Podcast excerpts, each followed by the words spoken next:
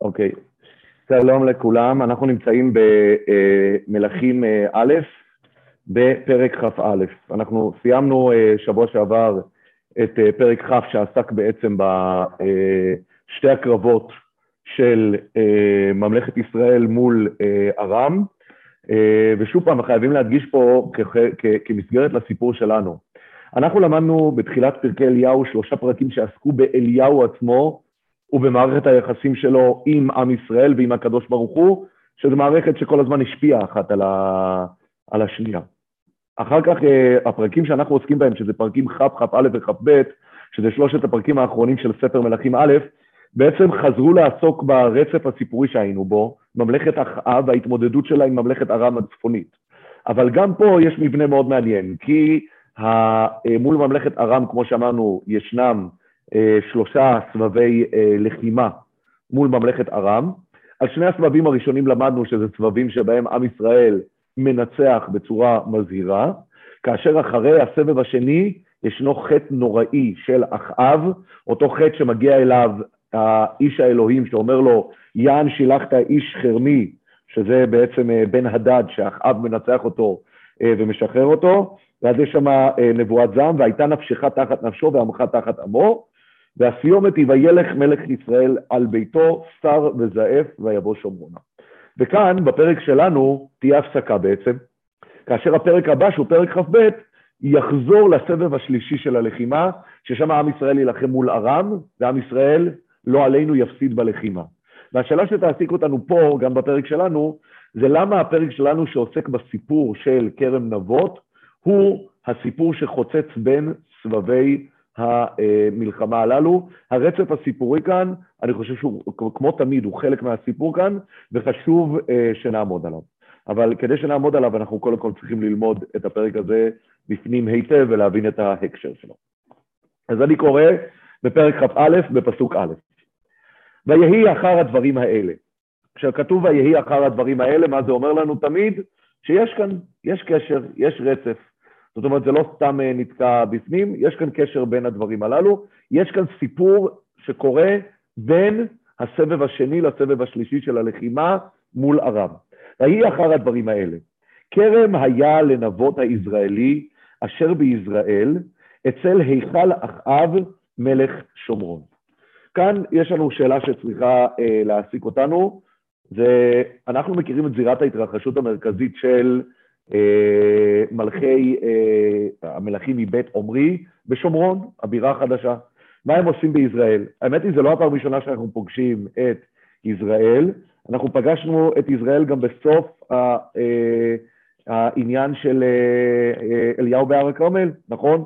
שם אנחנו רואים שכשאליהו, אחרי שמתחיל הגשם, אליהו רץ לפני הכרכרה של אחאב, מה כתוב שם? ואני קורא בפסוקים האחרונים של פרק י"ח, ויהי עד כה ועד כה והשמיים יתקדרו אבים ברוח, ויהי גשם גדול, וירכב אחאב וילך יזרעאלה, ויד השם הייתה לאליהו וישמש מותניו וירוץ לפני אחאב עד בואכה יזרעאלה. זאת אומרת שכבר פגשנו את יזרעאל, נכון? אה, וכאן אנחנו פוגשים את זה שוב. אז כמו שציינו בעבר, יזרעאל אה, הייתה בירת החורף של ממלכת אה, ישראל. אנחנו יודעים שזה בירת החורף, כי עובדה שכשירד גשם, אז אה, זה היה המקום שאליו הלך אחאב, כנראה שזה היה בזמן של ירידת גשמים. וגם פה יש את היכל אחאב שנמצא בממלכת ישראל, ויש לו ליד זה כרם. אגב, אני אומר את זה כי זה לא פשוט העניין הזה, אנחנו נראה אם נספיק להגיע שיש פרשנים שאומרים, למרות מה שכתוב כאן, שכל הסיפור הזה קורה בשומרון, אוקיי? ולפי הפרשנים האלה צריך לקרוא את הפסוק הזה קצת באופן אחר. ויהי אחר הדברים האלה, כרם היה לנבות הישראלי אשר בישראל, זה היה כל השם שלו, אצל היכל אחאב מלך שומרון. זאת אומרת, השם המלא של הבן אדם פה הוא נבות הישראלי אשר בישראל. למה כתוב כאן נבות הישראלי אשר בישראל?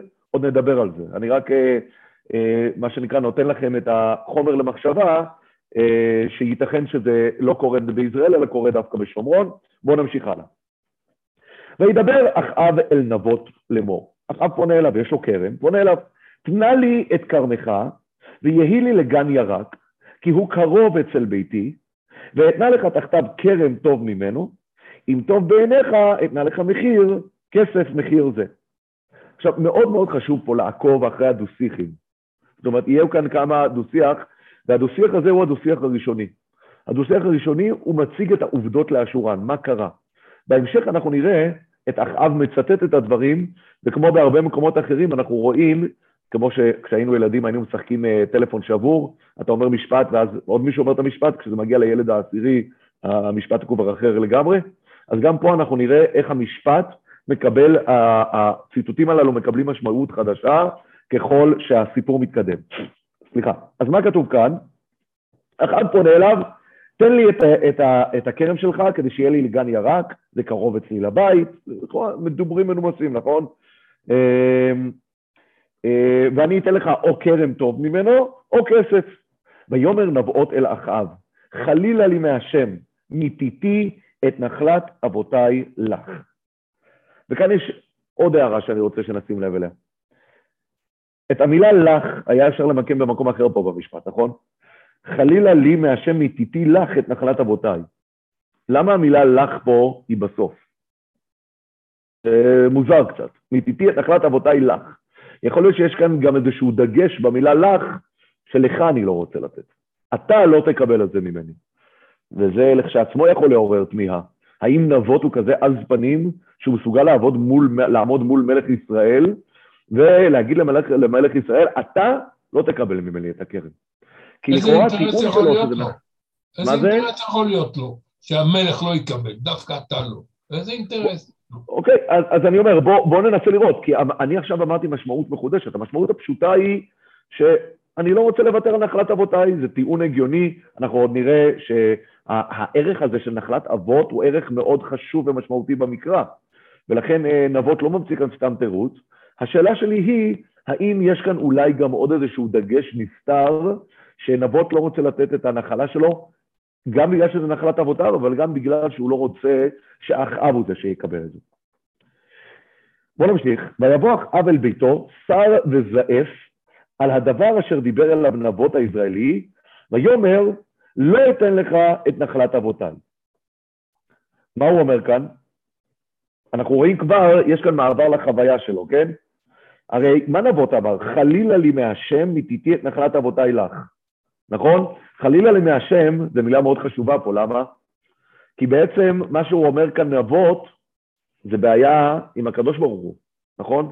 אני יהודי ירא שמיים, אני יהודי צדיק, אני לא רוצה לעשות דברים שהם נגד ההלכה, אבל כשאחאב, מה אחאב שומע, אנחנו רואים, עכשיו אחאב מדבר עם עצמו בעצם, נכון? אנחנו רואים שמה, את ההרהורים שלו, במחשבה שלו, מה אמר לו נבות? אשר דיבר אליו נבות הישראלי, ויאמר, לא אתן לך את נחלת אבותיי. בלי חלילה לי מהשם. וישכב על מיטתו, ויסב את פניו, ולא אכל לחם.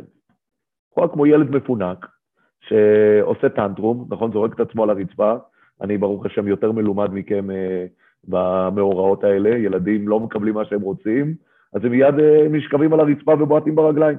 זה לכאורה מה שאחאב עושה פה, אבל אנחנו כבר רמזנו, רמזנו גם בפרק הקודם, שלא סתם כתוב כאן שר וזעף. זה בעצם המשך למה שכתוב בסוף הפרק הקודם. אחרי שהנביא אומר לו, שבגלל שהוא שילח את איש חרמי, את בן הדד, אז נפשו תהיה תחת אה, נפש בן הדד ועמך תחת עמו, וילך מלך ישראל על ביתו שר וזעף. אנחנו ציינו, בדקתי בקונקורדנציה. זה שתי המקומות היחידים במקרא שמופיע הביטוי שר וזעף. לא סתם, יש כאן חיבור בין שני הדברים. זאת אומרת, אותו שר וזעף שהיה אחאב לנוכח העבירה שהוא עשה, שהוא שחרר את בן הדד, אותו שר וזעף פועל כאן כאשר הוא מקבל את הסירוב מנבות. בואו נמשיך. ותאמר אליו איזבל אשתו, ותדבר אליו, מה זה רוחך שרה ואינך אוכל לחם? נו, תפקיד האישה, נכון? לעודד את הגבר. היא מגיעה ומנסה אה, להוציא אותו מהמיטה, הוא בדיכאון. שזה אגב, אני רוצה להוסיף כאן עוד משהו. האם באמת זה מצדיק דיכאון? כאילו בוא, בוא, בוא נניח היום אה, אה, אה, ראש הממשלה, אה, אומרים לו שהוא לא יכול לקבל את הרכב היפה שהוא מצפה לו. הוא לא יכול לקבל את הסיגרים שהוא חולם עליהם, אה, לא משנה מה שזה יהיה, כן? האם הוא אמור להיכנס למיטה ולא לאכול לחם? בואו, מדובר כאן על מלך ישראל, בן אדם שמעורב בתהליכים גיאופוליטיים, אז אני מבין שהוא רוצה כאן גן ירק. נו, בוא תשאל, מה? מה קרה פה כבר? לא נתנו לו את הגינה שלו, אז הוא שוכב במיטה וזה? בוא נראה. וידבר אליה, וכאן שימו לב כבר את הציטוט השלישי. אנחנו שמענו מה נבות אמר, אנחנו שמענו מה אחאב שמע, בואו נראה עכשיו, וידבר אליה. כי אדבר אל נבות הישראלי, שימו לב, ואומר לו, תנה לי את כרמך בכסף, או אם חפש אתה, אתנה לך חרם תחתיו. כן? ויאמר, לא אתן לך את כרמי. מה, מה, מה קורה פה? השינוי, כן, השינוי כאן כבר, הכי בולט, זה במה שנבות אמר, כי זה כבר עקבנו, אז בואו כבר נמקם את זה. נבות אמר, חלילה לי מהשם, כן, מתיתי את נחלת אבותיי לך. אחאב שמע, מה? לא אתן לך את נחלת אבותיי. איזבל כבר שומעת את הגרסה השלישית, לא אתן לך את כרמי. הוא אפילו לא מזכיר את נחלת אבותיי. הרי נחלת אבותיי, יש בזה אמירה ערכית, נכון? מה הוא אומר? לא אתן לך את כרמי, נכון? שאגב, שימו לב, לאורך כל הדרך המילה לך נשארת. גם כמובן, כן, דווקא הכרם משתנה, בהתחלה זה נחלת אבותיי, אבל המילה כמובן אתן, אבל המילה גם לך כן נשארת כאן. שיכול להיות שזה כן רמז למה שדיברנו קודם, שלמילה לך יש כאן משמעות אולי, שזה דווקא לך אני לא נותן, אבל עוד פעם, זה לא מוכרע. אני גם לא מנסה לשכנע אתכם שזה הכיוון, אני רק נותן כאן סימנים. אבל כאן הוא כבר אומר לא אתן לך את כרמי. אגב, גם בדברים שאחאב מספר מה הוא אמר, יש שינוי, נכון? הרי מה אחאב אמר לו? אחאב אומר לו, תנה לי את כרמך, ויהי לי לגן ירק, כי הוא קרוב אצל ביתי, ואתנה לך תחתיו כרם טוב ממנו, אם טוב בעיניך, אתנה לך כסף מחיר זה. כשהוא מספר פה, הוא אומר, תנה לי את... אני לא מצפה, אגב, כמובן, שהוא יגיד מילה במילה את כל מה שהיה שם, זה לא הקלטה, אבל קודם כל הוא משנה את הסדר. כאן הוא מספר לאיזבל שהוא הציע קודם כל כסף, או אם חפץ אתה, אתנה לך כרם תחתיו. יש לכם רעיון מה, מה המשמעות של השינוי הזה? מה ההבדל אם הוא מציע קודם כל כסף, או קודם כל אה, אה, כרם אחר? מישהו רעיון? טוב, בוא, בוא, בוא נשאיר את זה כ, כשאלה פתוחה, שנעסוק בה, כן? בוא נמשיך. ותאמר אליו איזבל אשתו, אתה, אתה תעשה מלוכה על ישראל? מה היא אומרת לו? היא טוענת לו את מה שאנחנו טענו. איזה מין מלך אתה, מלך חלשלוש, כן? קום אכול לחם ויטב ליבך, אני אתן לך את כרם נבות הישראלי. עכשיו, זה כבר זורק אותנו לשאלה הרבה יותר מהותית כאן בכל העניין, כן? אחאב, מלך חזק, מלך עוצמתי, לכאורה הוא לא צריך לנהל משאים ומתנים עם אה, נבות, הוא יכול להעיף אותו בכוח, לא? הוא מלך, הוא דיקטטור, הוא יכול לעשות מה שהוא רוצה, נכון? למה הוא לא יכול להעיף את נבות מהכרם שלו בכוח? זו שאלה, עכשיו, מאיפה אני יודע שהשאלה שלי היא במקום? כי כשאיזבל אשתו שאומרת לו, אתה, אתה תעשה מלוכה על ישראל, השאלה היא על מה היא בזה לו. היא בזה לו על זה שהוא איש חלש ששוכב במיטה ומתלונן, או שהיא בזה לו על זה שהוא לא מסוגל להוציא בכוח את הכרם מיד נבות. כן? אתם מבינים את הספק שלי פה? על מה, מתלו... על מה היא בזה לו? הרי יש כאן מילה של בוז. אגב, בוז של אה, מלכות למלכים שלהם זה לא פעם ראשונה שאנחנו פוגשים במקרא. פגשנו את מיכל, כשהיא בזה לדוד על הריקודים והפיזוזים מול. מול ארון השם.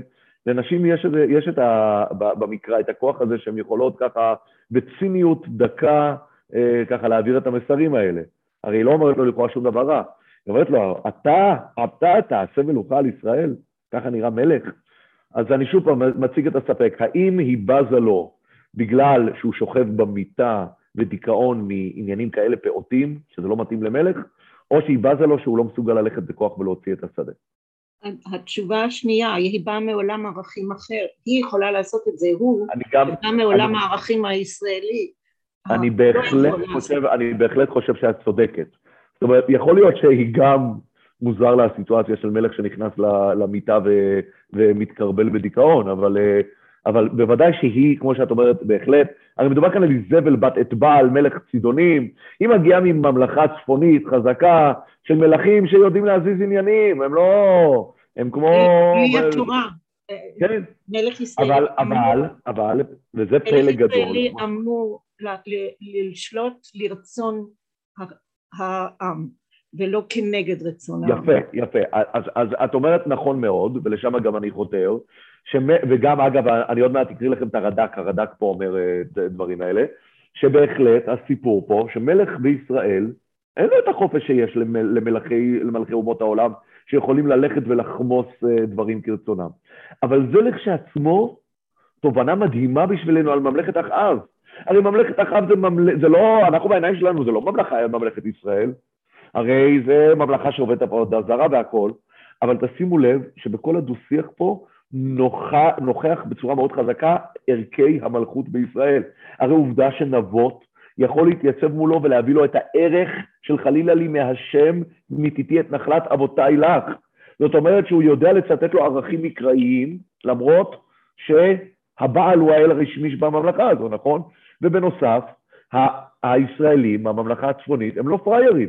הם כבר יודעים איך נראה דגל מלוכה בישראל, וכאשר עולה מלך מממלכת ישראל, יש לו את אותן סוג מגבלות שיש למלך, לכל מלך יהודי, שמה?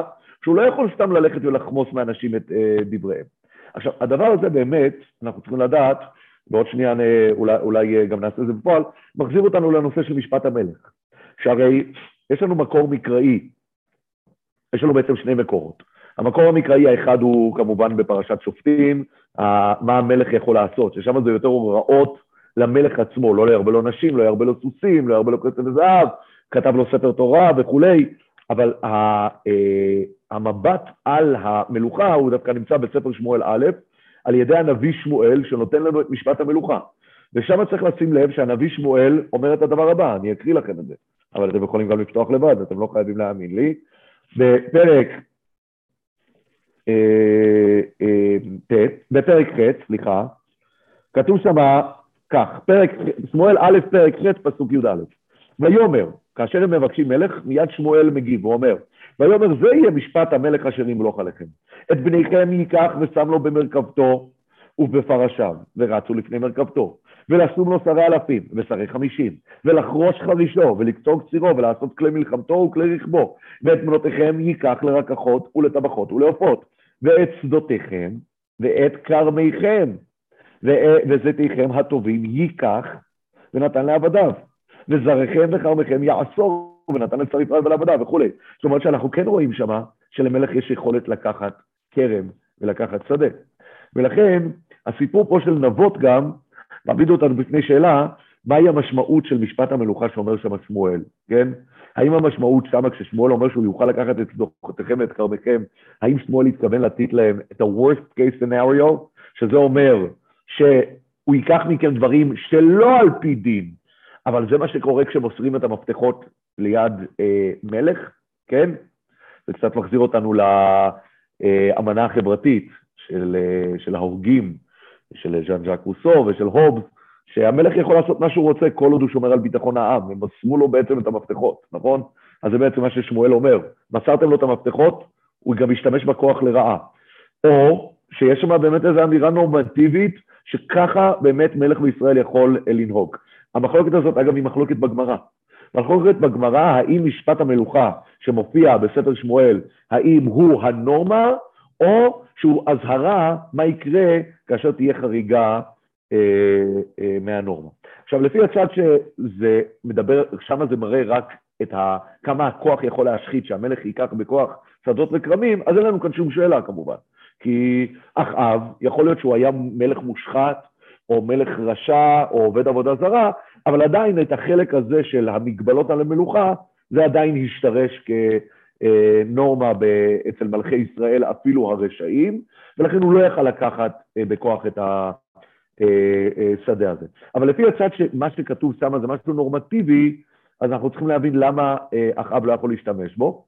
בשביל זה, כדי לחסוך כאן את הדיון, אנחנו נצטרך אולי לקרוא את ה... אה, עכשיו את, את המזימה של איזבל. כי המשימה של איזבל אולי יכולה לשפוך לנו אור באיזה אופן המלך יכול לקחת שדה מהנתינים שלו. בואו נראה. מאיזה שבט היה? מי? נבות. אה, נבות? לא יודע. לפי חז"ל הוא היה... זה נחלה, הוא טוען נחלה. הוא טוען נחלה. נכון, אז יכול להיות שמשווה... יכול להיות שמשווה... זה לא רק איש יחיד, זה כל שבט. יששכר, אני חושב. לפי חז"ל הוא היה בן דודו של המלך ולכן השדה היה ליד ארמון המלוכה. נכון, אבל...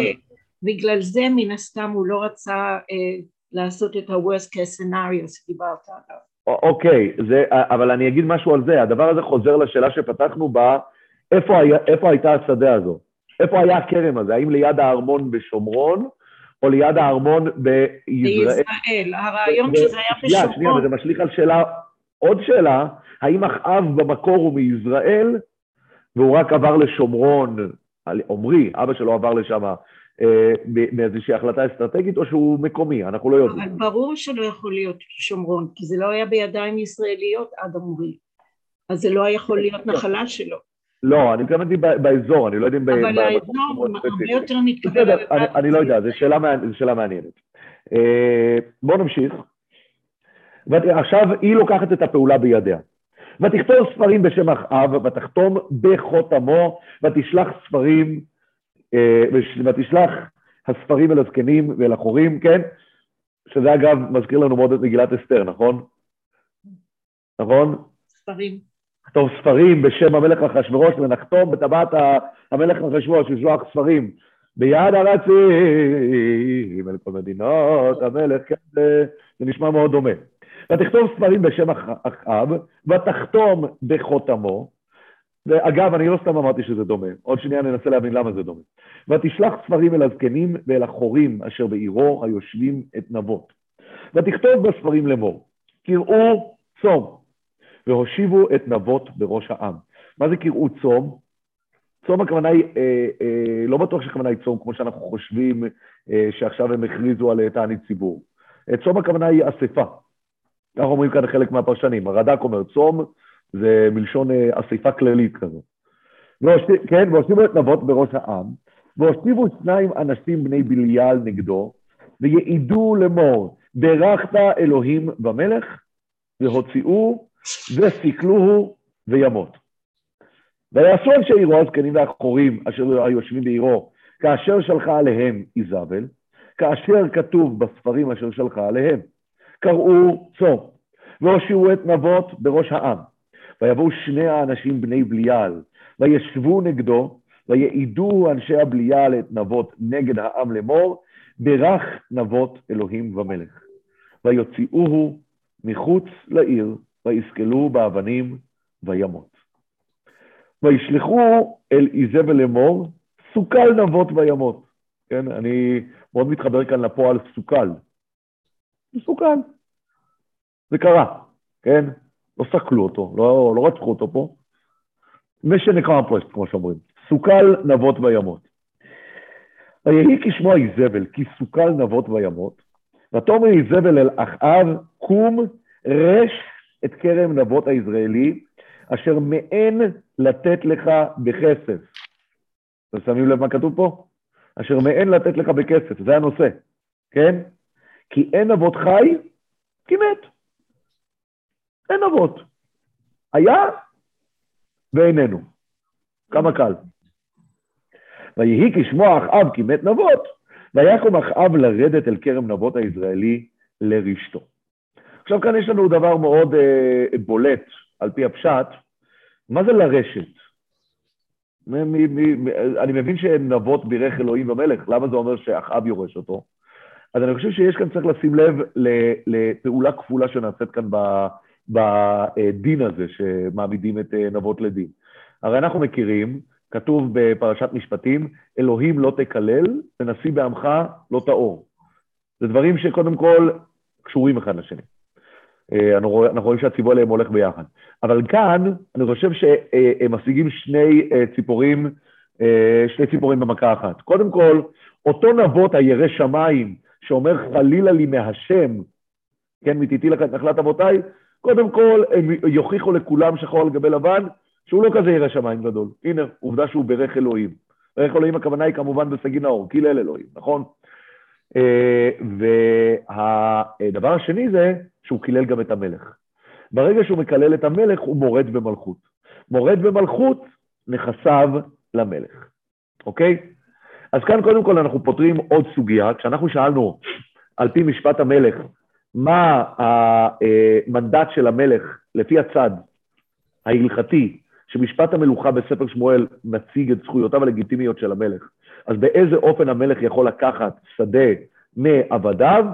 הוא יכול לקחת שדה מעבדיו במקרה של אה, מרידה במלכות, מורה במלכות, נכסיו למלך, זה ההלכה באמת. אה, אגב, יש עוד אה, אה, אירועים שצריך לשים לב, שהרמב"ם גם כותב על זה. שמי שרוצה לקחת, אה, יש, יש אה, ת, סיטואציה שבה המלך יכול לקחת את השדה של, של בן אדם, נגיד בעת מלחמה הוא צריך פתאום אה, אה, ציוד, הוא צריך אה, אספקת אה, מזון, אז הוא יכול לקחת, אבל הוא חייב, קודם כל הוא לא לוקח את השדה, הוא לוקח את היבול, הוא צריך לשלם עליו, יש כל מיני תהליכים, זה לא אה, עובד אה, אה, אה, אוטומטית. במקרה של מרידה במלכות, זה מקרה שבאמת מגיע לך השדה. ומכאן יוצא שבאמת אה, איזבל הייתה למדנית גדולה.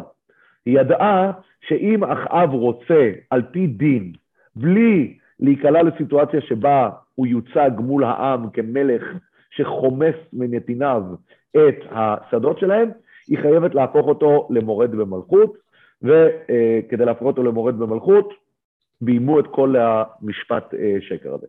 אגב, זה לכשעצמו צריך לדעת שזה דבר נדיר מאוד, שאנחנו רואים ממש תהליך משפטי מלא בתנ"ך. אנחנו לא פוגשים הרבה משפטים, אה, תהליכים משפטיים בתנ"ך.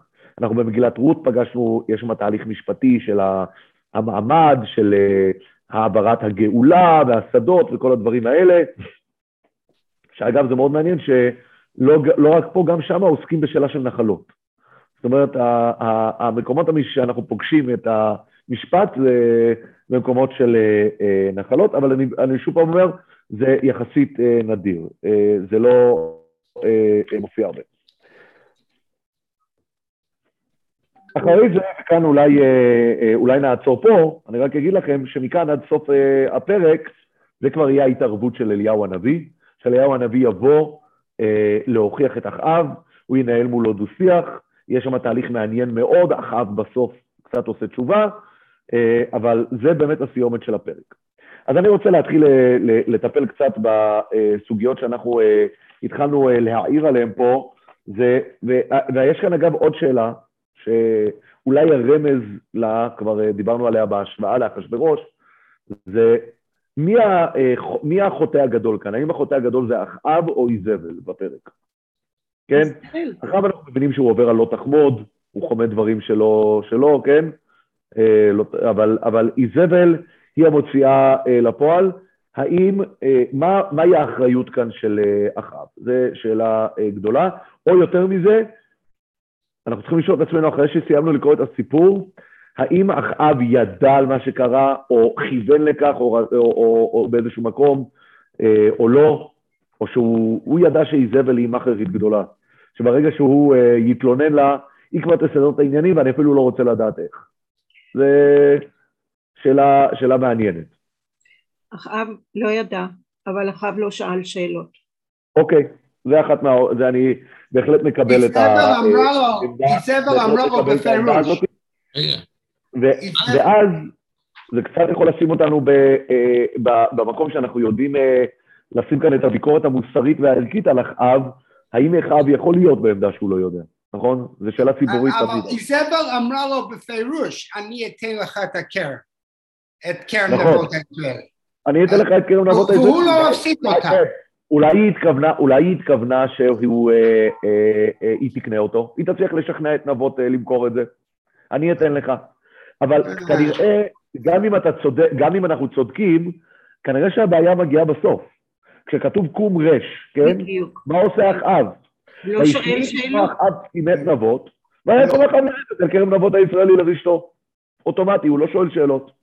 לא מעניין אותו. זה מה שקרה. זה נראה לו צירוף מקרים נורא מעניין, שבדיוק כשהוא רצה לקנות מנבות, מנבות סירב, ואשתו אמרה שתסדר את העניינים, פונקט בדיוק אז תפסו את אחאב, על, את אחאב, את נבות, על זה שהוא בירך אלוהים ומלך, והצליחו להוציא ממנו את השדה, שבאופן מפתיע יגיע דווקא אה, אה, למלך. כן? טוב. אז מה שהייתי רוצה, קודם כל לשים לב לדבר מעניין שהתחלנו לדבר עליו, על הרצף הסיפורי פה. קודם כל, חשוב לציין דבר מעניין מאוד, שגם בתרגום 70 וגם ביוסף בן מתתיהו, מביאים את הסיפור של נבות לפני כל המלחמות של ארם. זאת אומרת, אצלנו מופיע שתי מלחמות של ארם, הסיפור של כרם נבות, ואז הקרב השלישי מול ארם, שבו הם מפסידים. בתרגום 70 מופיע הסיפור של כרם נבות לפני הכל. והדבר הזה, כמובן, אנחנו לא לומדים עכשיו את תרגום 70 ואנחנו לא צריכים עכשיו לנסות להסביר את תרגום 70, אבל זה רק נותן לנו את המוטיבציה להבין שאצלנו הדברים הם בדווקא. בתרגום 70 אנחנו יודעים שהרבה דברים הם ניסו לפשט אותם, לעשות אותם טיפה יותר נוחים. זה מראה לנו שבאמת יש כאן שאלה, שמן הראוי אולי היה לכתוב את כל שלושת המלחמות של ישראל מול ארם ברצף, ולבדל את הסיפור של כרם נבות. אבל לא, אנחנו מבינים עכשיו שבדווקא הסיפור של כרם נבות חוצץ בין הקרב השני לקרב השלישי. עכשיו, בקרב השני אנחנו יודעים מה קרה, אנחנו יודעים שאחאב עבר שם עבירה, הוא השאיר את בן הדת בחיים, הוא שחרר אותו, והוא קיבל נבואת פורענות. וכנראה שהסיפור של כרם נבות הוא יהיה מהדברים שיצטרפו כדי לייצר את הדבר הסופי. אנחנו כבר רמזנו לזה, על ידי חזרה על הביטוי שר וזעף, אנחנו למדים שיש קשר בין שני החטאים הללו. אז מה יכול להיות הקשר? אז יש כיוון אה, אה, מעניין שאני ראיתי, שזה מרתק. שמהי המטרה בכלל של הגן ירק פה? גן ירק, אנחנו כולנו חושבים בראש על אה, ורסאי, על השומברון, בקינגרם פאלאס, נכון? כל ארמון יש לו גינה כזה עם מבוך יפה, בוסתן ודברים, ולכן ככה אנחנו חושבים פה. אבל יש יסוד סביר להניח שהמטרה של גן הירק הזה הייתה מטרה של עבודה זרה. אל תשכחו שכשאנחנו מדברים על אה, אח אב ועל איזבל, האל שלהם זה אלוהי הבעל. אלוהי הבעל, הפולחן אליו, זה פולחן של גינות, כן? אני מצטט לכם מספר ישעיהו, העם המכניסים אותו על פניי תמיד, זובחים בגינות ומקטרים על הלבנים. זובחים בגינות, זאת אומרת, הגינה, הפריחה, הרי הבעל הוא אל הגשם, וכשאנחנו רואים גן ירוק, גן פורח, זה שיר הלל לכוחו של אל הבא.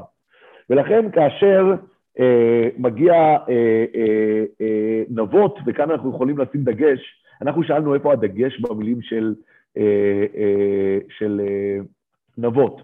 אנחנו אמרנו, אולי הדגש הוא בלך, אולי אבל פה הדגש הוא על המילים להשם. חלילה לי מהשם. אני יהודי ירא שמיים. אני לא אקח את הנחלה שלי ויהפוך אותה לבית עבודה זרה בשביל הבעל שלך. וזה הופך כאן את נבות ממש למדרגה של צדיק גדול. בן אדם שממש מוכן ללכת לעימות חזיתי מול המלך, כדי שלא ייקחו את נחלת אבותיו ויהפכו אותה למורשת של אה, אה, עבודה זרה. אני חייב להגיד, אגב, שחז"ל לא עשו את נבות לצדיק גדול. ואנחנו נגיע לזה. חז"ל אה, שמים אותו במקום פחות טוב, אבל זו אה, אה, הצעה שיכולה להיות אה, אה, הצעה... אה, אבל חז"ל אומרים שאחאב לא השאיר תלם בישראל בלי עבודה זרה. ממש אולי... לא השאיר תלם, אז... תלם. טוב, אולי, אולי זה היה התלם האחרון. זה היה חלק מהתוכנית אה, הכוללת אה, אה, שלנו. אמ, אבל...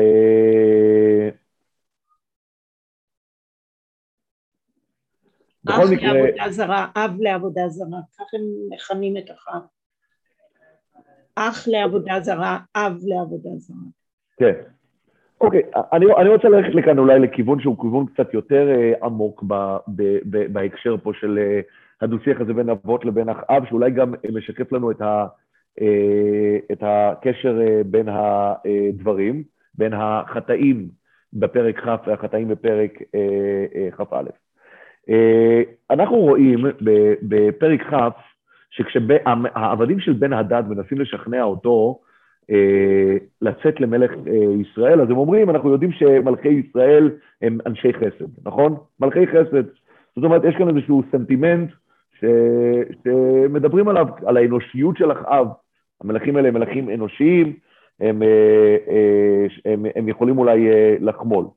אבל אני רוצה להגיד לכם, לצטט לכם פה את האברבנאל, מה אומר אברבנאל בתחילת הפרק שלנו.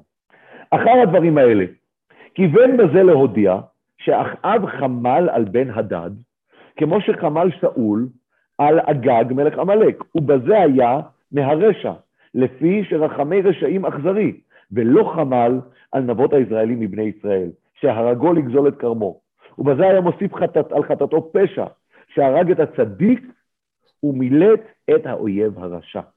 ועל כדומה לזה אמר דוד, ואני לא אקרא כאן את כל הדבר הזה, ו, אה, ולכן, אומר אברבנאל, לכן כתוב כאן אחר הדברים האלה. הדבר הזה זורק אותנו לסיפור קודם שאנחנו עסקנו בו במקרא, שזה הסיפור של שאול. אותו דבר גילינו עם שאול. שאול חומל על מי? על אגג, ומה כתוב שם? שאחרי שהוא חומל על אגג, הוא מצליח, הוא טובח את כל העיר, את כל נוב עיר הכהנים, כן? וכשהוא טובח אותם, אז מה כתוב שם? שהוא לא חומל, מאיש עד אישה מעולה על הדיונק, משורת חמור, הכל. שזה ציטוט כמעט אחד לאחד ממה שהוא היה אמור לעשות בעמלק. ועל זה אומרים חז"ל, כל המרחם על אכזרים, סופו שיתאכזר על הרחמנים. בעצם אומר אברבנאל, הקשר כאן בין שני החלקים של הסיפור, זה שמראה לנו שאותו אחאב שריחם על בן הדד, הוא אותו אחאב שמה? שהלך והרג את אה, נבות. עכשיו, אני חושב שיש כאן גם החיבור הזה, כמו שדיברנו על שר אה, אה, שם אותנו בדיוק באותה עמדה. הרי מה קורה?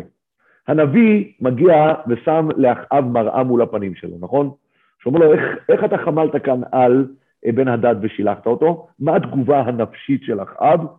שר וזאף. עכשיו, אה, מול נבות, שוב פעם, הוא מקבל כאן איזשהו, כנראה איזושהי מראה לפנים. כי אותו אחאב הענק, תחשבו על אחאב, שמגיע אחרי שהוא, ברוב טובו, הצליח לשחרר את מלך הארמים, הממלכה האדירה הזאת בצפון, והוא מתייצב בתוך ממלכת ישראל, והוא רוצה בסך הכל קרן. ונבות אומר לו לא, ואין לו מה לעשות. אין לו מה לעשות. זה, דיברנו על רפרנסים למגילה, אני חושב שזה מאוד דומה למה שהמן אומר. וכל זה איננו שווה לי.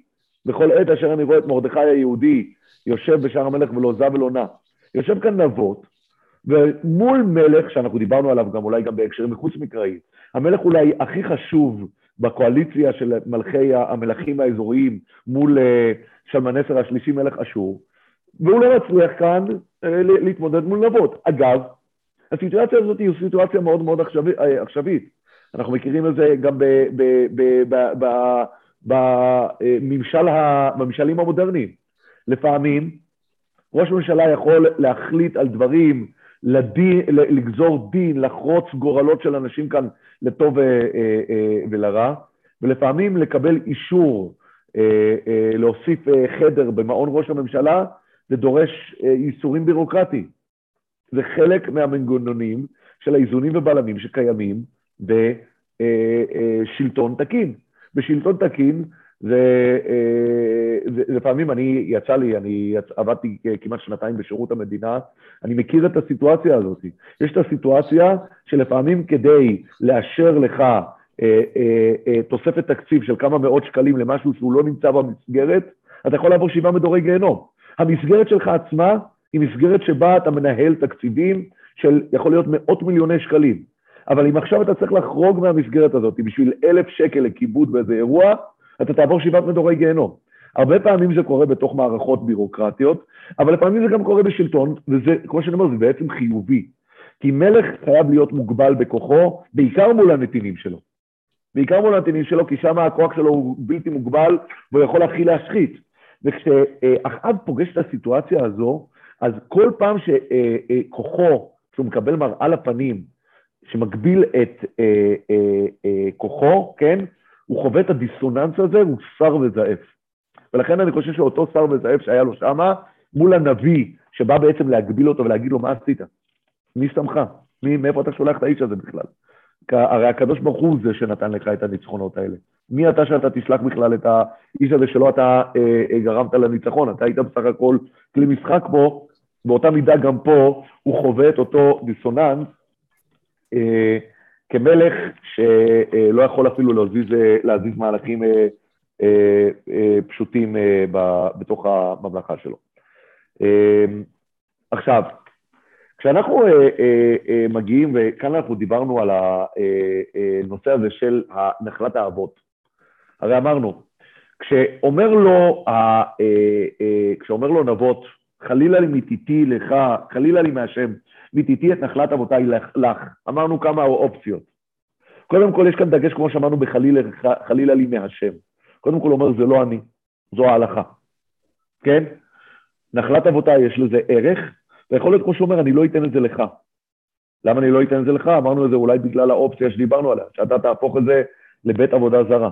זאת אומרת, יכול להיות שלכל אדם אחר אולי הייתי מוכן לתת את נחלת אבותיי, אבל לך, אם שילך ויהפוך את זה לעבודה זרה, זה, זה קשה. אגב, זה לכשעצמו כאן סיטואציה מאוד מוזרה, שאנחנו לוקחים אותה כמובנת מאליה, אבל אנחנו צריכים לדעת שגם כשמסרבים למלך, נבות באופן יחסי למקומות אחרים בתנ"ך, מדבר יחסית בחוצפה פה. צריך להיות מודעים לזה.